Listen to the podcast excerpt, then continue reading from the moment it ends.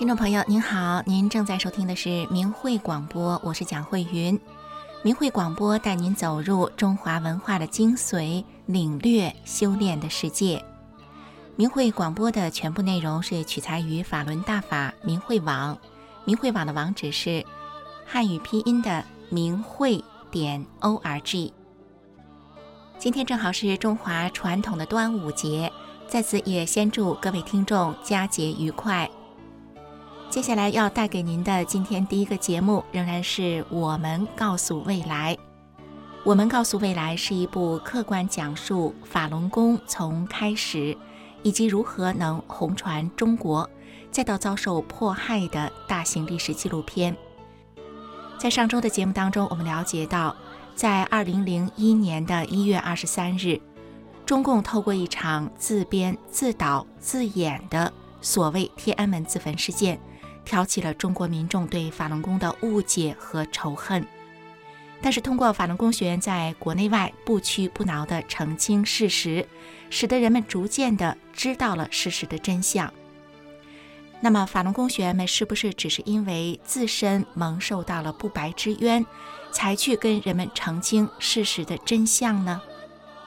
接下来，请收听我们告诉未来第九集：来源与使命。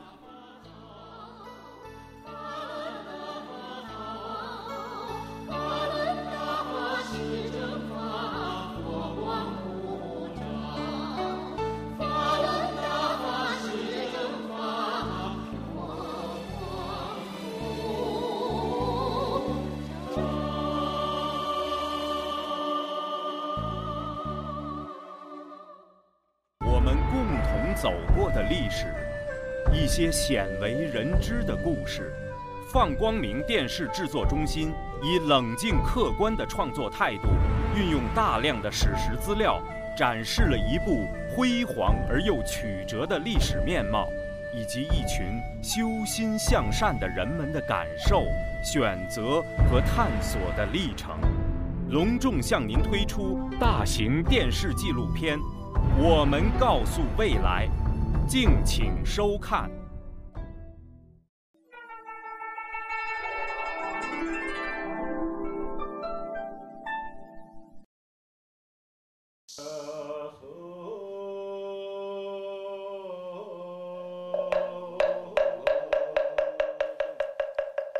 这是韩国庆州市正觉寺。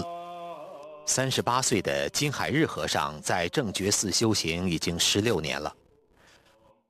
二零零五年的五月初一，一位到庙里来参加药师如来法会的香客发现，在这座木雕弥勒佛像左手的衣袖上，有一束米粒儿大小的白花。金海日后来认定，这个在既没有泥土也没有肥料的地方盛开的，就是佛家传说中的优昙婆罗花。在这之前的两个多月前，全罗南道的须弥山禅院和京畿道的清溪寺等地也曾发现了此花。而韩国最早发现优昙婆罗花是在1997年的七月，当时京畿道广州郡一家寺院的方丈在金童如来坐像的前胸部位发现了24朵优昙婆罗花，有数百人赶来观赏。现在，优昙婆罗花的踪迹已经出现在世界很多地方。金海日向我们介绍说，据佛经记载，优昙婆罗花每三千年开花一次。这种花的出现，意味着有转轮圣王来世间传法度人。优昙婆罗花开的现象，无疑是古今中外各民族一直流传的有关神将要回来的种种传说和预言，有了一个具体的时间坐标。我们看到啊，中国它的这个对神归来的预言呢，就非常的具体，非常的详细。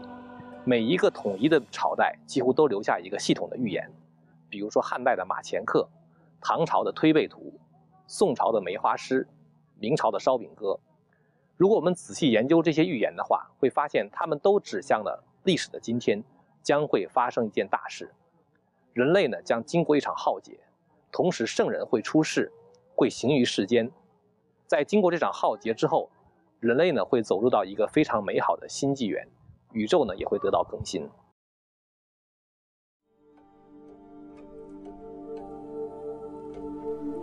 世界上不论有多少民族，他们似乎在历史的开篇处都有惊人的巧合。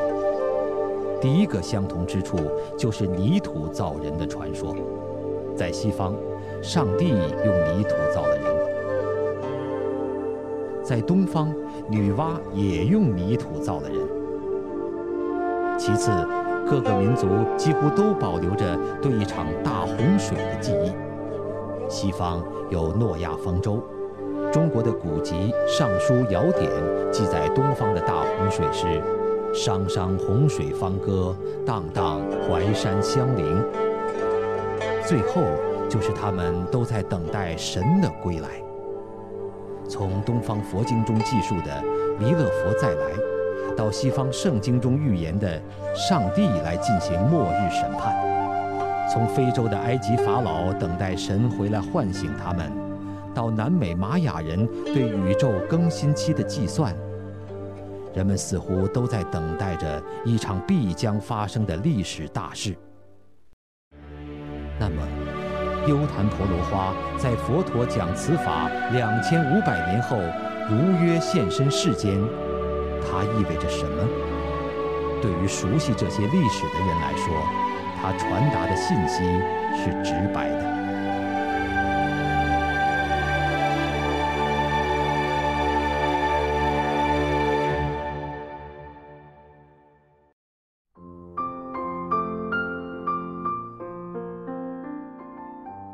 这里是美国加州理工学院二零零二年三月的一个傍晚，路灯亮起，繁忙的校园慢慢归于平静。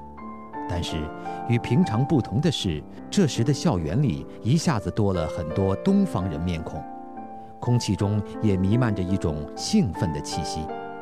这些人是当天接到通知后匆匆赶到这里的法轮功学员。在那之前，实际上我们就知道呢，李老师在其他各地呢已经是呃见了呃各地的那个修炼者吧，然后呢讲了呃很多的新的一些内容。那么在这之前呢，就是前大概是一两天的时候，我们才得到通知，就是说李老师要到那个 Caltech，也就是在那个帕萨迪纳那个啊加州理工大学，呃要讲法。所以那天呢，就是洛杉矶本地的，还有那个圣地亚哥的这个来了，大概我想应该有一两百位啊法轮功修炼者吧。李洪志先生的这次讲法后来被整理成专著《北美巡回讲法》。这是李先生在海外传法多年以来唯一一次连续到美国各地和学员们见面并巡回讲法。大家就在坐着的时候，师傅就进来了，大家也是非常的激动，一下子就就大家都都都一起都都站起来，然后也是在拼命的鼓掌，然后前面学员都挡住，后面的学员也都看不到了，但是就是师傅一直让大家停止鼓掌嘛，大家才才呃坐下来。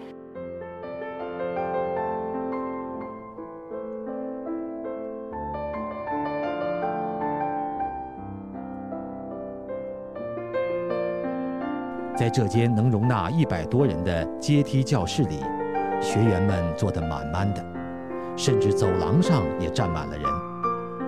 也就是在这里，李洪志先生把宇宙的更新、历史的安排、世人的来源、大法弟子的使命，完整详细地揭示了出来，并且第一次明确地告诉他的弟子。法轮大法弟子的修炼，绝不是为了个人简简单单的圆满问题，而是在宇宙更新的重大时刻，救度众生。那么李老师就是，呃，问大家说，救度众生再有十年，你们还干不干？啊，大家异口同声都说干。那么其实这个问题并不是说当时热血沸腾啊、表决心之类的，所以当时。其实我觉得大家都是可以说是也是很那个啊很平静吧，因为经过这些，我们有足够的信心啊，就是对自己的信仰有有足够的这个坚信，能够继续走下去。所以啊，不管是十年、二十年 还是一生吧，啊，其实都是啊，都我们都有信心坚持下去。呃，我我记得非常的清楚，当时听完那个师傅北美巡回讲法以后啊，呃，有的时候坐在那个汽车里面哈，看到那个很多人呐、在那个马路上都开着车嘛，哈，哎呦，当时就也也是无无名之中哈，就是那个眼泪就流下来，就是心里就在想哈，就是哎呀，师傅告诉我们的这些呢都是高层生命，都是从天上来的，现在呢，却这个就在地球上啊，就是就是把自己当成一个人，认为自己呢只有几十年，对吧？那么在车在汽车里面那么晚还开着车，为这个名利呀、为生计呀、为生存呐、在奔忙，我当时真的是眼泪就流下来。从那以后吧，就是觉得人世中的人呐、都是非常珍贵的。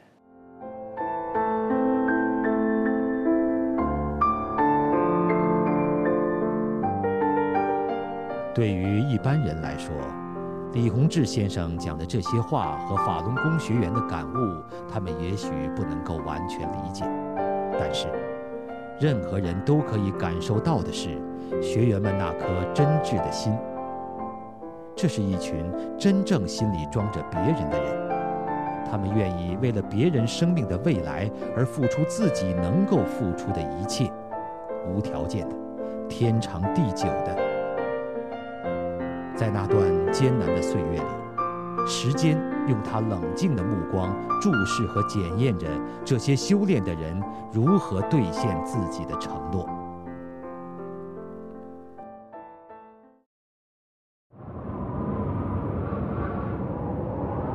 中国东北长春在三月初的时候依然春寒料峭。二零零二年三月五号晚上八点。当人们一边吃晚餐一边看电视的时候，电视里突然出现了意想不到的内容。长春法轮功学员张忠瑜见证了这一幕。二零零二年三月五日的晚上，我要买一些东西，我就来到了位于长春亚太大街和三道街附近的一家食品店。当我跨入店门的时候，惊奇地发现，店主。和三五位顾客正在围着看电视的镜头，他们议论着，显得很惊奇。我抬头往电视一看，电视正在播出《法轮功真相》节目，其中有《自焚真相》《法轮大法红传世界》，还有李洪志师傅和法轮大法受到各国政府团体褒奖的一些镜头等等。我看了非常高兴。这时，店主看又进了一个人，他好像有一点，有一点害怕的样子。这时，他自言自语地说：“是不是谁家在放光碟？意思是这光碟信号传到这个小卖店里来了。”他试着又调了其他几个频道，可是其他几个频道都在同样的播出《法轮大法真相》的这个节目。我为了消除他的紧张情绪。我说：“这个节目很好的，咱们看吧。”这时他就不再调了。这就是震惊中外的长春电视插播事件。长春市有线电视网络的八个频道同时无间隙播出多部法轮功电视片，时间长达四五十分钟，估计上百万长春市民都看到了这一插播。事件发生后。吉林省一共抓捕了五千名法轮功学员，江泽民下密令对插播的学员杀无赦。在三月十一日的晚上，我看到几乎每个路口都有一两辆警车在把守着。张忠于当晚去了参与插播的学员刘海波家，正在谈话间，突然大批警察闯入刘家。连同刘夫妇和张忠瑜一起绑架。我们刚刚谈大约十多分钟的左右时间，只听房门哗啦一下开了，冲进来七八位便衣警察，为首的一个手拿着手枪，在指着我们不许动。我们当时我和刘海波看到这个情景，我们都很镇定。因为我们没有干坏事，我们没有什么可怕的。这时，他们三四个人围着我们一个人在厅里，边殴打我们，边试图再继续捆我们。大约打了能有十多分钟的时间，我低头这一看，我地下有一滩血。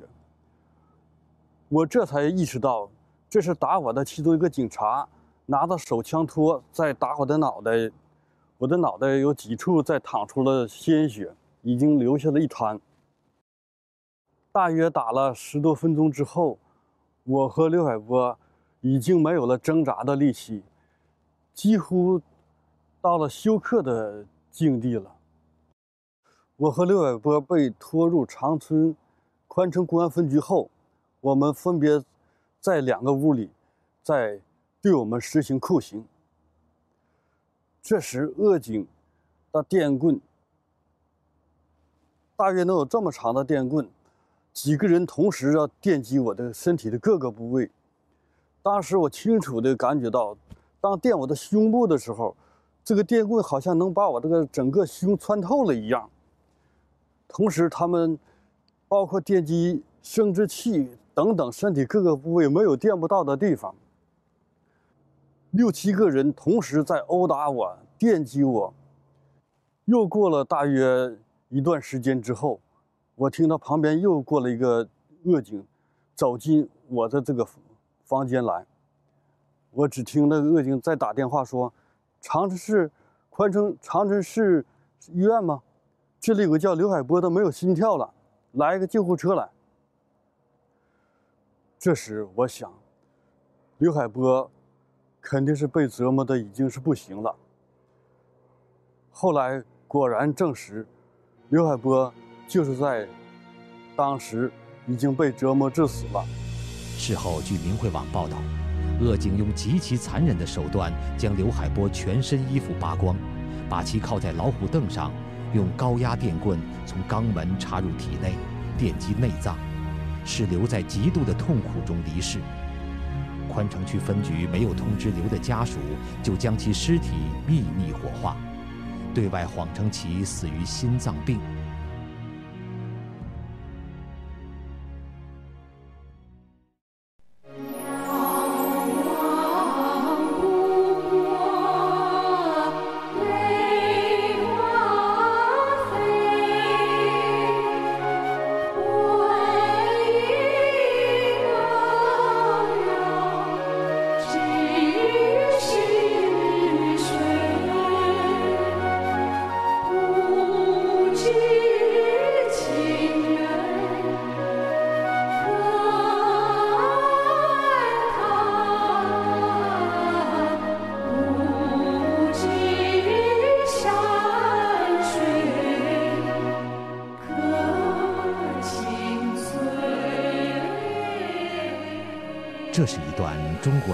熟悉的旋律，这是几句中国人常听到的问候：“路从今夜白，月是故乡明。”在自己眷恋的那片土地上，父老乡亲们可安好吗？在铺天盖地的造谣宣传之下，他们是否有机会了解大法的真相呢？在《战国策》上呢，讲过一个故事，说孔子的弟子曾子呢素有贤名，他的妈妈对他也非常的了解。但是有一次呢，一个和曾子同样姓名的人杀了人，有三个人先后跑过去，对曾子的母亲说同样的话：“曾参杀人。”第一个人说这个话的时候呢，他的母亲是完全不相信；第二个人说的时候呢，他的母亲是半信半疑；第三个人说的时候，他的母亲不但相信，而且吓坏了。曾参岂是杀人者？谗言三级慈母经。对于法轮功学员来说，李白的这首诗是现实的真实写照。只不过，现在不是三个人在讲，而是整个国家机器开足了马力，在进行造谣宣传。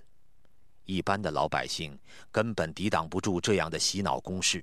从而在头脑中产生了对法轮大法和大法修炼者排斥甚至仇恨的心理。从小受无神论教育的人们不会认为这样的思想有什么关系，可是，真正了解历史和宇宙规律的人会知道这件事情的分量。耶稣在进耶路撒冷之前呢，他流着眼泪说：“耶路撒冷啊，你常常杀害先知。”那么后来耶稣背着十字架走向刑场的时候，有一群犹太的妇女拉着耶稣的衣角哭。耶稣呢，当时对他们讲：“耶路撒冷的女子，不要为我哭，当为你们和你们的子孙哭。”耶稣说这个话是什么意思呢？经过两千年呢，我们回过头来看一看，我们大概能够体会出耶稣当时所说的话他的心态和含义。在耶稣离去之后不久，犹太人就大难临头，他们被罗马人大量的屠杀。这段记录在《路加福音》第二十三章第二十七和二十八节的耶稣的话，是他的弟子当年在耶稣身边的亲眼见证。而耶路撒冷和犹太民族也正如耶稣所预言的，在两千多年的时间里承受了无数的苦难。为什么呢？佛家呢是讲因果的。耶稣是个先知啊，他是一个神，人把神钉在十字架上，这是多大的罪过！不仅仅是当初判耶稣死刑的那些人和当时看热闹的那些人，整个犹太民族都在为这个事情承担罪业。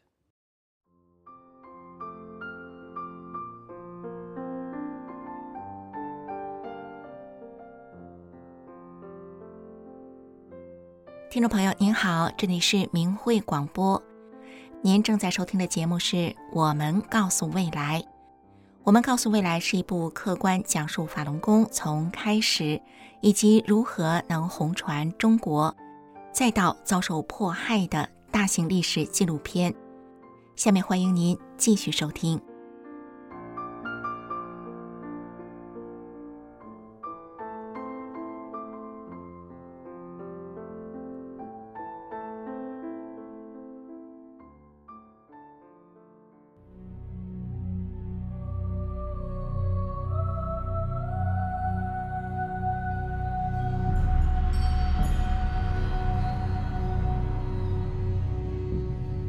桑的岁月已经走过，这苦涩的文化沉淀到今天，也许有着特殊的用意，因为这是一个特殊的时代。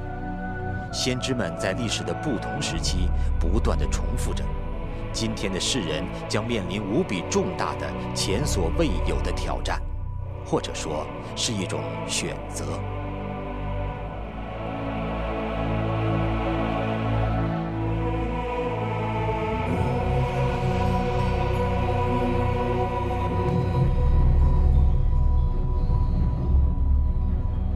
二零一零年九月五号，李洪志先生在纽约法轮大法心得交流会上再次讲述了这样一个道理：人们认为法轮功是在被迫害，其实是世人在被迫害。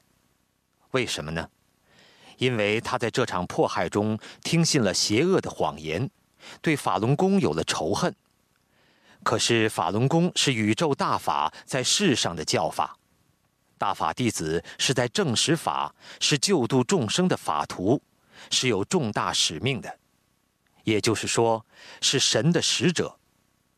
如果世人心里装上了对大法与大法弟子不好的念头，或者是对真善忍这宇宙的根本法理诋毁或不认同，特别是直接参与迫害大法弟子，对大法说了不好的话，做了对大法不好的事情的。就会被神淘汰销毁。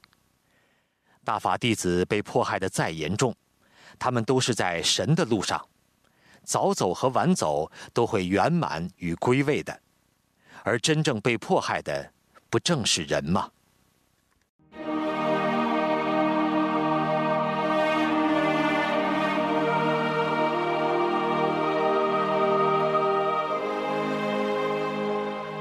这就是法轮功学员向世人讲述真相的真正原因。法轮大法是佛法修炼，他无心在世间确立什么。法轮功学员甚至清楚地知道，即使他们今天什么也不做，历史很快会翻过这一页，新的纪元会到来，真相会大白，法轮大法的名誉会被恢复。但是。在这个中外预言中所指向的关键时刻，世人面临重大选择的关头，很多人却会因为听信了谎言而做出错误的选择，从而失去未来。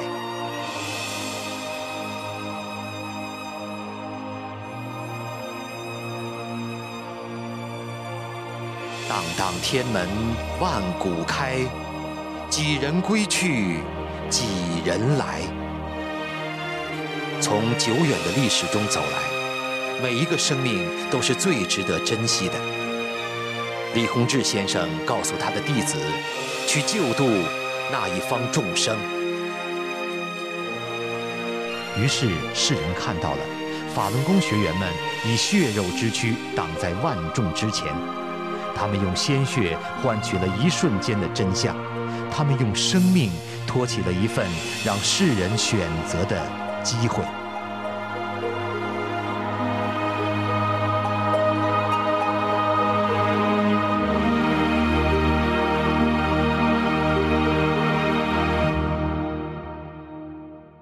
参与长春电视插播的十五名法轮功学员被非法判刑四至二十年。至少八人被虐致死，主要插播者刘成军在经受了一年九个月残酷的牢狱折磨后，于二零零三年十二月二十六号离开人世。另一位插播者雷鸣，双腿被酷刑致残，从监狱保外就医时，三十岁的小伙子体重只剩七十多斤。这是他出狱三个月后拍的录像。两年零五个月后，雷鸣含冤去世。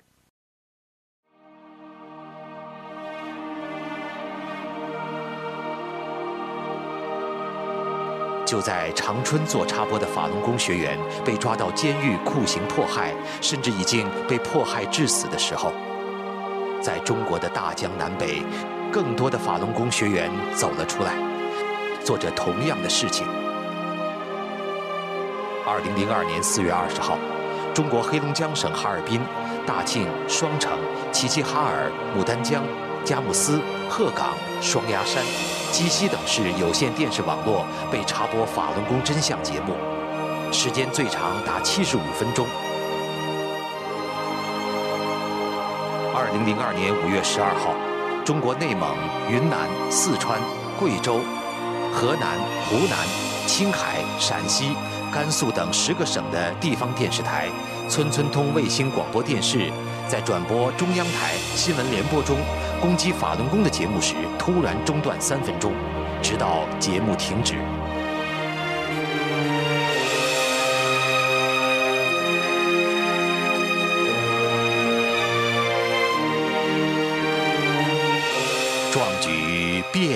惊，惨烈人神气。纵赴魔窟炼狱间，依旧苍生起。未愿苦寒习，笑对斜风细。傲雪迎霜分外娇，更有香飘逸。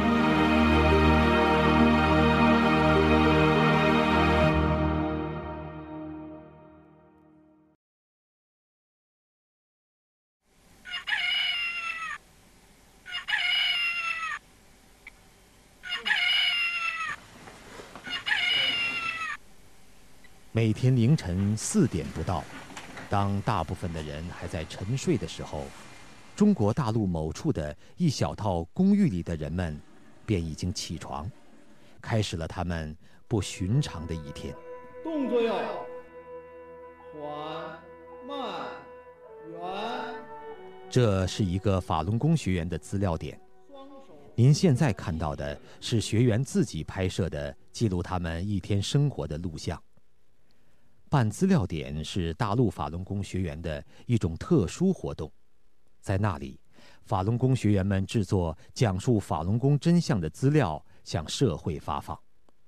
二零零二年年底，在中国大陆的学员当中，出现了一种新的形式，叫做资料点遍地开花。就是把以前真相资料集中在一个地方大量印刷的方式，变成了到处组建小型资料点，这样既加大了制作资料的总量，又比原来更加安全。从那以后，资料点遍地开花，就成了国内法轮功学员向世人讲真相的最主要的形式。许多学员因为制作真相资料而被抓捕，被迫害得流离失所。而被迫流离失所的法轮功学员在异乡，在温饱都不能保证的情况下，又艰难地组建起新的资料点。就这样，前仆后继，生生不息。您现在看到的这个录像，就是被迫害的流离失所的法轮功学员临时组建起来。我们彼此之间可能以前并不认识，他们很可能没有任何的收入，他们的生活标准维持在最低水平，他们背井离乡，在异地举目无亲，并且时刻处于警察的追捕之下。而这样的资料点。在中国大陆数量巨大，很多资料点甚至比您现在看到的情况更加艰难。他们住的那个住的那个地方啊，整个就是另一个民房。这一个民房里边，除了一个烽火炉，我一说烽火炉，可能大家都知道，就是烧那个煤球的，烧煤球那个炉子，就那一个炉子，十几个人在那一个屋里住。住就是在地下，在地下睡觉，地下就是水泥地，就是水泥。他们铺了一个塑料布，很大的一个塑料布，就那盖那塑料布上睡。被子没有被子怎么办？他们就是穿的衣服从来没有脱过衣服，就是四五个人盖着一床被子，就盖着一床被子，就那样在那个艰苦的情况下，就这样。但是有这样艰苦的情况下，在这样的房子，这。有时候还要被邪恶给盯住，就得要搬家。搬有时候他们找不到房子，他们在野地里，在河滩里睡。有时候还在那个玉米杆都收起来了以后，他们都追到地里，他们钻到玉米杆里边睡。有的时候就，就真是最困难的时候，他们还在这个雪地里，还要睡过，在那柴火垛里睡，就那样。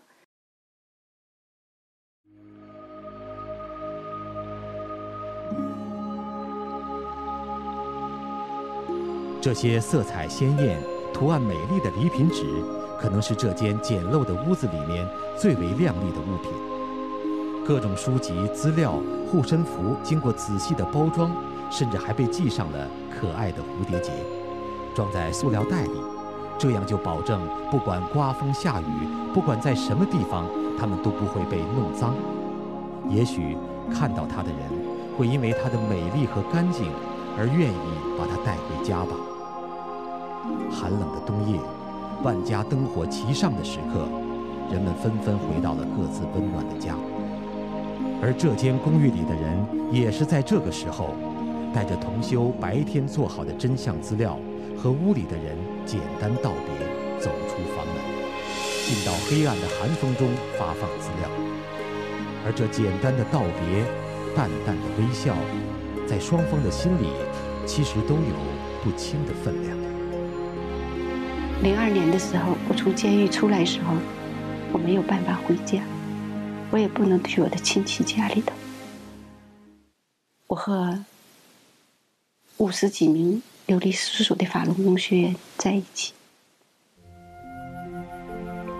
他们都各自聚集在各自租的房间里头，三五七八人不等，但们他们都是这样：早晨起来学法练功。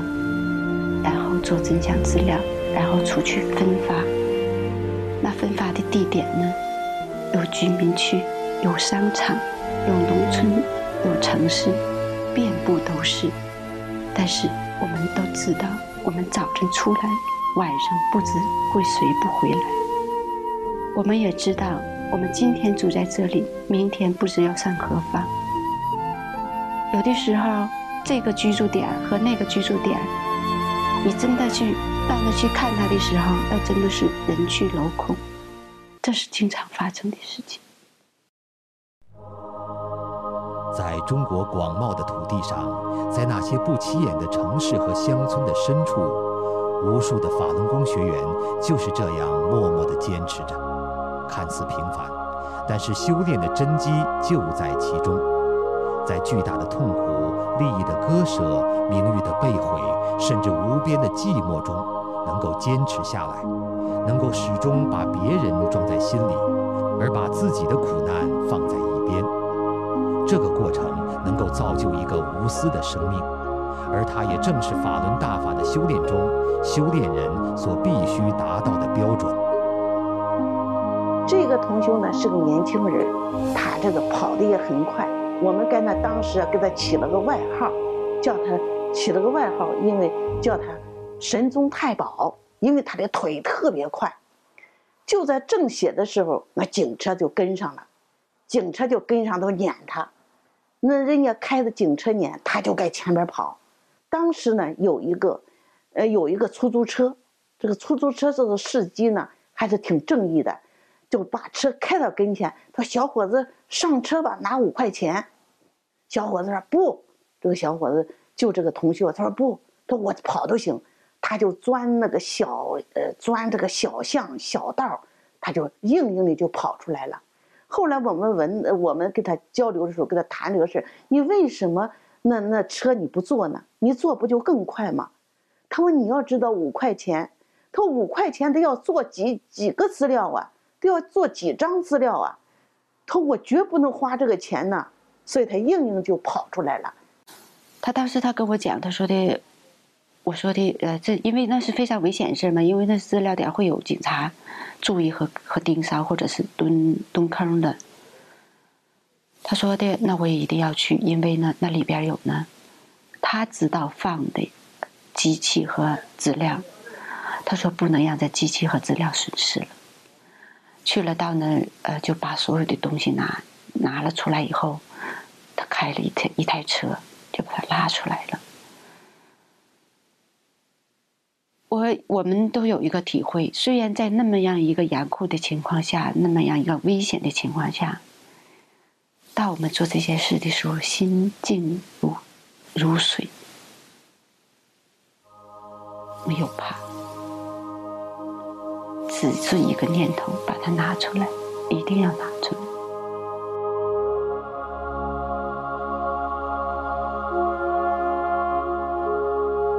一个民族啊，是需要道德的脊梁。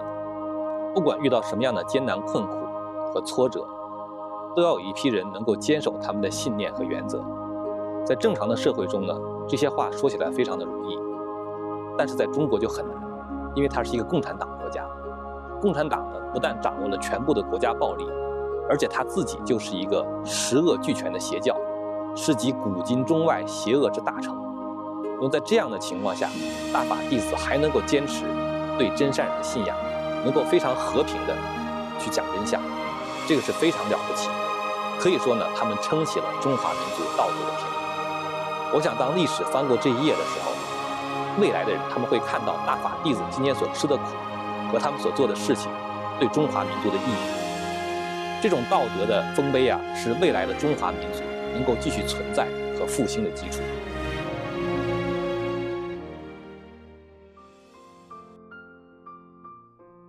听众朋友，您正在收听的是明慧广播，欢迎您继续收听大型历史纪录片《我们告诉未来》。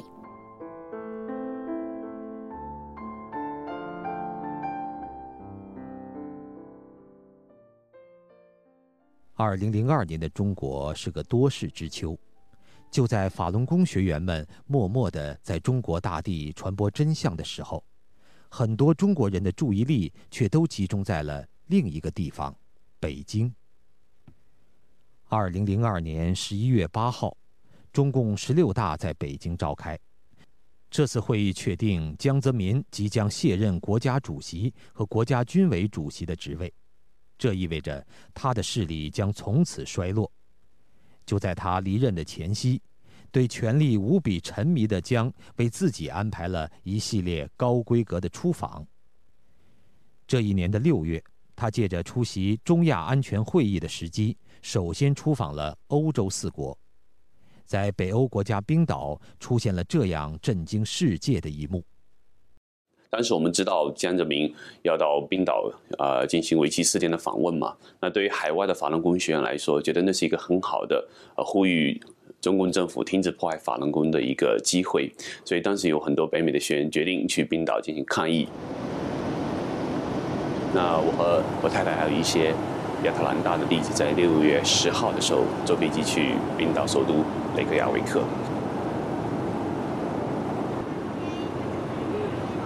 到机场的时候呢，我们发现，呃，整个情况不是像我们想象的，那就有很多亚裔的法轮功学员，很快就好像被机场确认出来，然后呢，把他们就说呃扣留在一边。那还有其他一些法轮功学员，呃，西方的学员也也被扣留下来了。我们一共有二十六个人，嗯、我们发现就是凡是是那个亚洲人面孔都被拦截。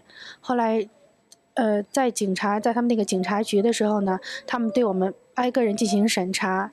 当审到我的时候，我问到那个移民官为什么把我们留在这里，他说他们有一个名单，我的名单在上面。我我就问他我们的名单是从哪儿来的，是为什么我的名单在上面？他他不回答我这个问题。在黑名单上的人被冰岛海关拒绝入境，被扣留在机场。有些人甚至连飞机都没有坐上，而是滞留在了出发国的机场。但是有一部分法轮功学员在黑名单发出之前一周抵达冰岛，所以得以顺利进入。那我进去了以后呢，啊，我们和已经进去的一些学员就在一个公园里面，呃，练功，从早晨到傍晚来了很多冰岛的这个民众，他们啊都很渴望知道法轮功的真相，知道法轮功到底是怎么回事，他们也很愿意学，学的也很快，啊，每一天都是一波一波一波的人啊在这儿学。当到六月十一号呢，就是就是那些学员被阻拦进不来了以后呢，他们听到这个消息了以后，马上都是就用手机啊，当时发短信，就是一个就发给他所有的朋友，嗯，另外的朋友又发给他所有的朋友，一两个小时之内，一下子所有冰岛的人都知道这件事情就发生了些什么事情。那一天当天下午的时候呢，那当时我们在那个警察局待了大概四五个小时，有很多警察进进出出，他们对我们都很友好，而且对扣押我们这件事情表示都很气愤，就觉得在在冰岛从来没有发生过的事情。他们告诉我们在我们来之前，中国政府给了他们一堆就是污蔑法轮功的材料，尽管他们都不相信，但他们迫于压力没有办法，只能执行命令。之后，冰岛警察局派了一辆大轿车，把这二十六名法轮功学员送到了附近的一个小学校。这所小学是专门腾出来来关押我们这帮啊、法轮功学员的，啊、所以呢，这件事情呢，在媒体上得到了相当大的关注，呃，所以呢，当我们一下车的时候呢，啊、还没进入小学校的时候，已经有一队的记者在那等着了，呃，电台的、报纸的、电视台的都有。很多冰岛冰岛人呢，当地群众呢，也到学校来对我们表示声援。可是警察呢，不让他们进学校。他们当地很多人就表示说：“我们也是法轮功学员，你们把我们也一起关起来吧。”当时场面觉得确实很感人。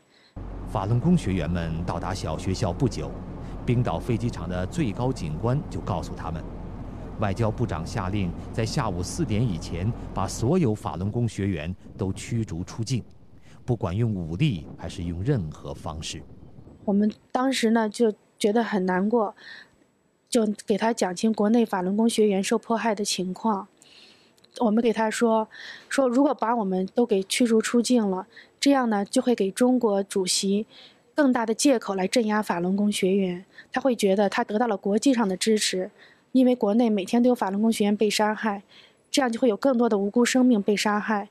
我们给他看那个国内法轮功学员被迫害致死的照片，上面有老人、有婴儿、有小孩、有很多年轻人。我们就跟他说，求他帮助，帮帮助一下这些受迫害的人民群众。他当时呢，看到他很很受触动，但他还是无可奈何的说，他帮不了我们忙，因为这是外交部长的命令。后来我们就跟他说，每一个正直的人都应该站出来制止这件事情。你能帮助我们？他后来想了想，他说他再打一个电话。这样过了一会儿呢，他告诉我们说，至少今天晚上我们可以在学校留下来。我们当时呢，就对他这这个决定呢都觉得很高兴。晚上九点的时候，大约有三百多冰岛的民众自发的来到了小学校前面，他们想为被扣押的法轮功学员进行一次抗议示威活动，希望政府能够允许他们进入冰岛。那么他们来到呃小学校的时候，呃，我代表呃被扣留的学员出来。呃，跟他们进行了一次交流，在这次交流上，我觉得自己是深受感动，因为他们的热情支持和那种啊善心，深深触动了我。当时啊，我站在呃一个，因为没有什么很适当的高地，几百个人也听不太清楚我的讲话，所以我就站到了呃一个栏杆上，那么让所有的人呢往后退，然后我跟他们讲。啊，法轮功学员对他们诚挚支持的一个啊一个衷心的感谢吧。然后我给他们啊交功，他们每个人都静下心来啊练第一套功法，呃那个场面也是非常壮观。当时几百个人都是围的，就说在小学校的一个小广场上也是挤得满满的，每个人在练第一套功法。当天夜里一点钟左右，警察叫醒正在休息的法轮功学员。告诉他们可以入关了。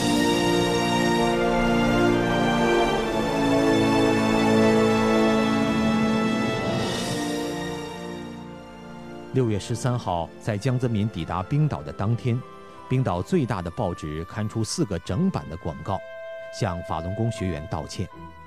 由于此广告是由冰岛国会议员、社会知名人士等四百五十人联合刊登。在冰岛引起震撼。广告以“对不起”三个中文大字为标题，标题内容则是向法轮功学员道歉。广告强调，冰岛政府屈从中国独裁者江泽民，拒绝法轮功学员进入冰岛和平抗议是错误的决定。冰岛人民感到羞愧，向全体法轮功学员道歉。我们在街上碰到许多这个冰岛当时的民众呢。他们看到我们，他们就向我们道对不起，告诉我们冰岛政府的行为不代表真正的冰岛人民。六月十四号，江泽民正式官事访问期间，来自冰岛各地超过一千人聚集在政府议会门前和平示威游行，抗议中国独裁者江泽民到访，并呼吁政府立即取消限制法轮功学员进入冰岛的禁令。很多人举着自己啊自制的这种法轮功的这个 banner 啊横幅啊啊，就是还有很多人呢，他们甚至用那个黑色的这个布蒙住嘴巴，就是象征着这个呃中共政府不让法轮功说话，也是抗议这个呃冰岛政府配合中共政府哈，不让法轮功学员进来抗议，好像不让法轮功说话哈，所以他们用这个很有标志性的这个黑色的布条蒙住嘴巴来抗议。冰岛全国只有二十五万人。警力只有六百，上千人参加的示威请愿活动，对当地来讲是很大的事情，代表广泛民意。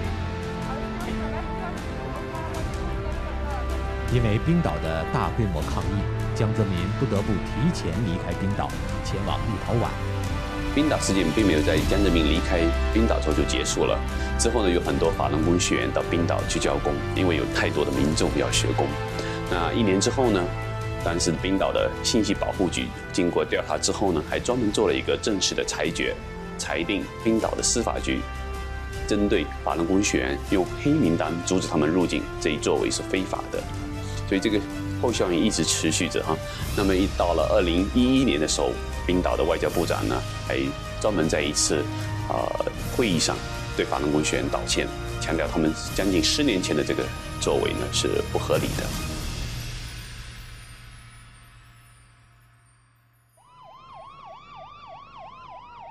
江泽民离开冰岛四个月之后，在十六大前夕，将为自己安排了最后一次高规格的出访美国。十月二十二号，美国中部城市芝加哥的奥海尔机场阴云密布，戒备森严。这里是江泽民出访美国的第一站。为了能够争得门面，将为这次行程颇费了一番心思。除了将权力移交的中共十六大延期举行，中共驻美领事馆还专门花钱召集海外留学生和亲共侨领夹道欢迎。但是江泽民此行所到之处，所见到的都是法轮功学员立长静候。就在江泽民住进瑞兹酒店的当天，三位专业递传票人和四位法轮功学员携手完成了一项具有历史意义的任务。我是作为翻译，啊，当时旅馆里边有大概四五个中方的穿便衣的保安人员。他们看到我们进去了之后呢，呃，就问我们是做什么，然后知道我们是给江泽民递传票的，他们就很紧张，啊，其中有几个人啊还威胁我们，让我们马上离开，但是我们递传票这个律师委托人呢，他坚持要把这个传票递到这些保安人员手上。On the court order, it told us we could serve different security guards, and it told us we could serve the chief of police, Griffin, on behalf of Ch- John Zement. And so we had the, the process service actually hand deliver to Griffin, and his and he accepted the papers. Okay, and so again he was served, and then we mailed copies of the papers. Um, any any time that we filed anything in court, we would mail it FedEx, actually not mail, but FedEx to Zhongnanhai. Um, John Zeman was served, and he was served well. 这是中共建政以来最高领导人首次在国际法庭上成为被告。他明确地向实施迫害的镇压者发出了一个信息：无论是谁，都必须对自己的所作所为负责，都必须对自己所犯下的罪行付出代价。在江泽民逗留芝加哥短短的一天时间内，大约两千余名法轮功学员从世界各地汇集芝加哥抗议江泽民。就在江泽民离开芝加哥的两个星期后，十一月六号，美国芝加哥市长及议会全体通过法轮功决议案，谴责中国政府对法轮功的迫害和犯罪。并要求美国政府调查中国政府及其外交官对修炼法轮功的美国居民进行骚扰的非法行为，诉诸于法律乃至驱逐其出境。也是在这一年，加拿大国会一致通过声援法轮功动议案，要求中国释放被监禁的法轮功学员。瑞士日内瓦州大议会通过 R 四六一号决议，关注中国侵犯人权。特别是对法轮功学员的迫害。七月二十八号，美国国会以四百二十票赞成、零票反对，一致通过第一百八十八号决议案，敦促中国政府停止迫害法轮功。The persecution of the Falun Gong must end, and it must end now. The heart and soul of the American people are with you. End this activity immediately. I will continue to fight with you until all people of the world are free. End its abuse of the Falun Gong.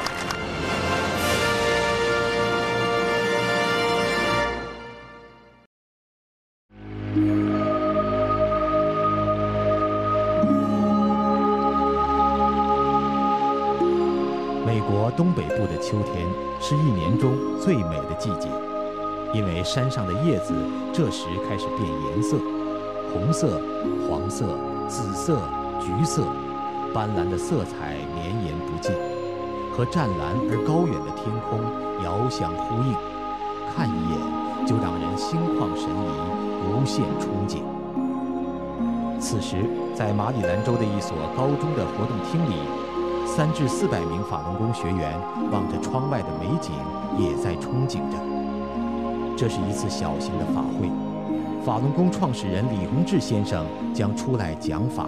师尊呢，在讲到，照大法弟子这样现在这样去做下去的话，大概能够救两亿中国人。当时在场的有很少的一些弟子听误解了，以为能救到两亿人，就鼓起掌来。呃，当时我们也都有点发愣。这时候就看到师尊非常严肃的一挥手，只有两亿人呐，在中国大陆是有十四亿人呐，呃，当然这这不完全是原话啊，是我一个大概只记得是这个样子。当时就真切的感受到，师尊呢，宏恩浩荡的，在要救天下所有的人，要救所有的众生，那样慈悲伟大的胸怀。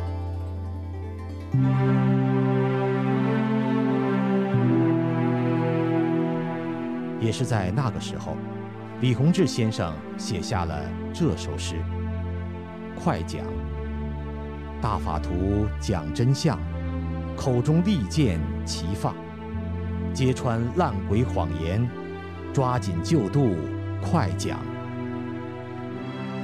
繁忙的世界依然在按部就班地运行着，但是，宝贵的时间也许就在众人的不经意间划过。接下来的岁月中，法轮功学员要如何做呢？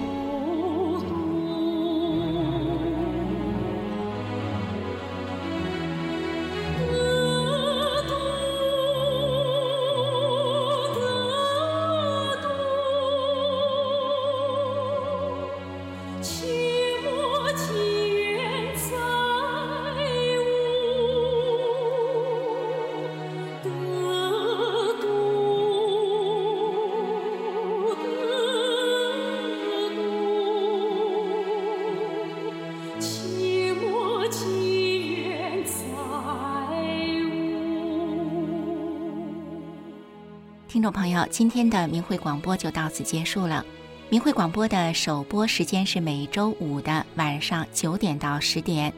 如果您错过了今天的部分节目，您可以在每周六的下午一点到两点同一频道收听我们的重播。感谢您的收听。